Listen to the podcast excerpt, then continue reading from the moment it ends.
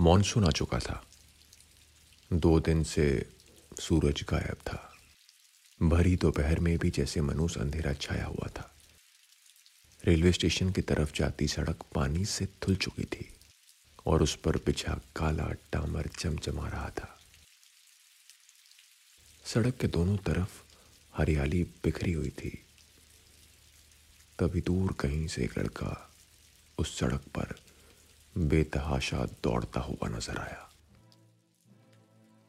कस्बे से निकलकर वो स्टेशन की तरफ़ भागा आ रहा था। उसके ठीक पीछे बल्लू था, जो अपने दोस्तों के साथ आराम से जीप में बैठकर उसके पीछे पीछे चल रहा था।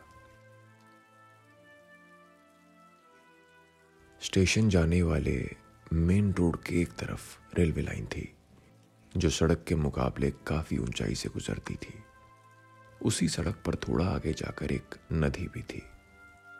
नदी पर बना पुल पुराना हो चुका था और भारी बारिश होने पर पानी पुल के कई फीट ऊपर से बहने लगता था। तब दूसरी तरफ़ जाने का एक ही रास्ता बचता था और वो था साइड में बना रेलवे पुल, जिसे पार करके दूसरी तरफ़ जाया जा सकता था। उस रोज भी नदी का पानी पुल के ऊपर से बह रहा था।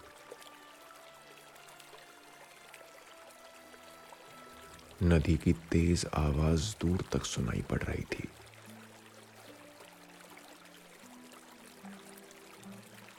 तभी वो लड़का नदी के पास पहुंचकर रुक गया। जब उसने पुल की हालत देखी तो उसके चेहरे पर एक बेचैनी उभर आई। उसने पलट कर देखा। बल्लू और उसके दोस्त बस उससे थोड़ी दूर पर थे। घबराया हुआ वो लड़का रेलवे लाइन की ओर मुड़ा और ऊपर चढ़ने की कोशिश करने लगा। बारिश में गीली हो चुकी चिकनी मिट्टी पर उसके पैर जम नहीं पा रहे थे। अचानक वो फिसल कर नीचे सड़क पर आ गया। उसके कपड़े मिट्टी से कंधे हो गए थे और शरीर के बाकी हिस्से पर भी मिट्टी चिपक गई थी। उसने बिल्कुल पास आ चुके बल्लू पर नज़र डाली और फिर हिम्मत करके दोबारा से ऊपर चढ़ने की कोशिश की। इस बार सीधे खड़े होकर नहीं, बल्कि झुककर बंदर की तरह चढ़ने की कोशिश की। कुछ ही सेकंड्स में वो रेलवे लाइन पर खड़ा था। उसने नीचे जीप में बैठे पल्लू को देखा और फिर उसे ज़ोर ज़ोर से माँ बहन की गालियाँ देने लगा। आखिर में एक भद्दा सा इशारा करके वो रेलवे पुल की तरफ़ जाने लगा। बल्लू जीप से उतरा। उसने आदत के मुताबिक एक सिगरेट सुलगाई। और फिर रेलवे लाइन पर चढ़ने के लिए पड़ा। वो आधी ऊंचाई तो आराम से चढ़ गया, लेकिन बीच में मिट्टी ज़्यादा गीली होने की वजह से वहाँ उसकी पकड़ नहीं बन पा रही थी। उसने वहीं रुककर फटाफट सिगरेट के दो तीन कश लगाए और फिर बची हुई सिगरेट मिट्टी में घुसेड़ कर बुझा दी।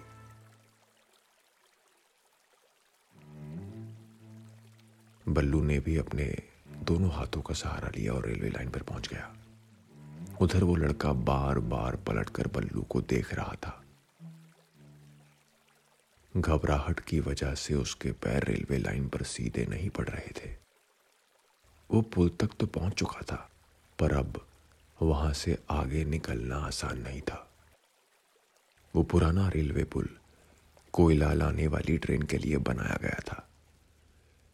इस वजह से उस पर इतनी जगह नहीं थी कि उसे कोई आसानी से पार कर ले। उसे पार करने का एक ही तरीका था, और वो था पटरियों के बीच से चलकर जाना। नीचे तक उतर आए बादलों की वजह से ज़्यादा दूर तक दिखाई भी नहीं पड़ रहा था, और पुल के नीचे उफान पर बह रही नदी पूरी रफ्तार पर थी। बल्लू ने तेज़ी से बढ़ना शुरू किया। वो बिना किसी डर के ट्रैक पर चला जा रहा था और उसे अपने पास आता देख वो लड़का हड़बड़ा गया। ट्रैक पर उसके कदम लड़खड़ाने लगे। तभी ज़ोर का हॉर्न बजा। दोनों ने चौंक कर देखा। पुल के दूसरी तरफ़ से ट्रेन आ रही थी। रफ्तार बहुत धीमी थी, लेकिन रास्ता उसका था। और सिर्फ़ उसके लिए बना था। वो लड़का अब डर से भर गया। पीछे बल्लू था और आगे ट्रेन। उसने तेज़ी से पुल पार करने के लिए जैसे ही रफ्तार बढ़ाई। उसका बैलेंस बिगड़ा और वो पुल से नीचे गिर पड़ा। बल्लू भी हैरान था। उसने देखा कि नदी में कोई हलचल नहीं हुई थी। वो थोड़ा झुका और पुल के नीचे झांकने लगा। उसकी नज़र कोने पर जाकर ठहर गई। वो लड़का लोहे की एक पतली सी चादर को पकड़कर लटका हुआ था। उसका चेहरा डर से पीला पड़ चुका था। सिर के ऊपर से ट्रेन गुजरने वाली थी और पैरों के नीचे धुआंधार पानी बह रहा था। यानी कि उसके दोनों तरफ़ मौत खड़ी थी। एक बार और हॉर्न गूंजा।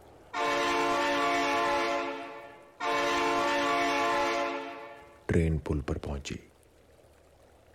अब बल्लू के पास भी पीछे पलटने का वक्त नहीं था। उसने भी पहली बार डर महसूस किया। किसी भी फैसले के लिए उसके पास कुछ ही सेकंड्स थे, क्योंकि जल्द ही ट्रेन उसे काटते हुए निकल जाने वाली थी। नीचे जीप के साथ खड़े उसके दोस्तों की हालत भी खराब थी। वो नीचे से चीख चीख कर उसे वहाँ से हटने के लिए कह रहे थे। लेकिन हटने के लिए वहाँ जगह भी तो होनी चाहिए थी। बल्लू ने एक पल को नीचे बहते पानी की तरफ़ देखा। उसे तैरना नहीं आता था। इसीलिए नीचे नदी में कूदने का ख्याल उसने छोड़ दिया। ट्रेन और उसके बीच कुछ ही मीटर की दूरी बची थी कि अचानक से उसने पटरियों की साइड में लगी लोहे की प्लेट को पकड़ा और एक झटके के साथ नीचे लटक गया। ट्रेन धड़धड़ाते हुए पुल पर से गुजरने लगी।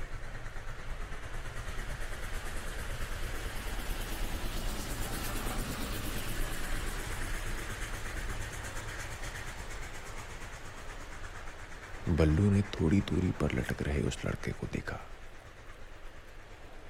वो भी बल्लू की तरफ़ ही देख रहा था। फ़िलहाल दोनों ट्रेन के निकलने का इंतज़ार कर रहे थे। कुछ मिनटों के बाद आखिरी डिब्बा पुल पर से निकला। तो माहौल फिर शांत हुआ। पानी की आवाज़ अब भी आ रही थी। बल्लू ने पूरी ताकत जमा की और पैरों को ऊपर की तरफ़ लाकर वो सरकता हुआ वापस पुल पर चढ़ गया। नीचे लटक रहे उस लड़के की पकड़ इतनी अच्छी नहीं थी। उसने दोनों हाथों से चादर थाम रखी थी, जो किसी भी वक्त उससे छूट सकती थी। बल्लू फटाफट आगे बढ़कर उसके पास पहुँचा। और पुल पर लेटकर अपना हाथ उसकी तरफ़ बढ़ाया। अपना हाथ दे। लेकिन वो भला बल्लू के हाथ में अपना हाथ क्यों देता? वो तो उसे मारने के लिए ही उसका पीछा कर रहा था। साले हाथ दे, वरना फोकट में मारा जाएगा। मारेगा तो तू भी। नहीं मारूँगा। हाथ पकड़, जल्दी। उस लड़के ने बल्लू की आँखों में देखा। उसके पास यकीन करने के अलावा कोई दूसरा रास्ता था भी नहीं। उसने लोहे की चादर पर अपने दाएँ हाथ की पकड़ मज़बूत की और बायां हाथ ऊपर उठा दिया। बल्लू ने जब उसका हाथ पकड़ा तो उसने दूसरा हाथ भी छोड़ा और उससे बल्लू की कलाई थाम ली। अब वो पूरी तरह बल्लू के रहमो करम पर था। बल्लू ने उसे ऊपर खींचना शुरू किया। थोड़ा सा ऊपर लाने के बाद बल्लू रुक गया। उसने लड़के की तरफ़ देखा और पूछा, कौन था? सवाल सुनते ही उस बेचारे का मुँह सूख गया। उसने अपने होठों पर जीप फेरी और डर के मारे पल्लू को देखने लगा। देख अगर बता देगा तो ज़िंदा छोड़ दूँगा। और नहीं तो फिर नीचे बहते पानी को देख ले। उस लड़के ने नीचे नज़र डाली। उसके ठीक नीचे बड़ी सी चट्टान थी, जिस पर पानी के थपेड़े पड़ रहे थे। वो जानता था कि नीचे गिरा तो बचने का सवाल ही नहीं। पहले ऊपर खींच, फिर बताऊँगा। बेटा, इतने ऑप्शंस नहीं है तेरे पास। हुँ? हम्म? चल बाय बाय बाय बल्लू ने इतना कहकर अपने हाथ की पकड़ ढीली की। वो लड़का घबरा उठा। उसने एक ही झटके में कहा, खुर्रम खुर्रम खुर्रम खुर्ची! उसका इतना कहना था कि अचानक कड़ कड़ा कर तेज बिजली चमकी। जो आसपास ही कहीं गिरी थी। उसी के बीच पल्लू ने उस लड़के के हाथ छोड़ दिए थे। उसका शरीर नीचे गिरते हुए चट्टान से टकराया और लुढ़क कर नदी में जा गिरा। बल्लू तब तक उसे पानी में ऊपर नीचे होता देखता रहा जब तक कि वो आँखों से ओझल नहीं हो गया। थोड़ी देर बाद बल्लू नीचे सड़क पर उतर आया। जीप में बैठते ही उसने एक और सिगरेट जलाई और विक्रम से बोला, खुर्रम किधर मिलेगा?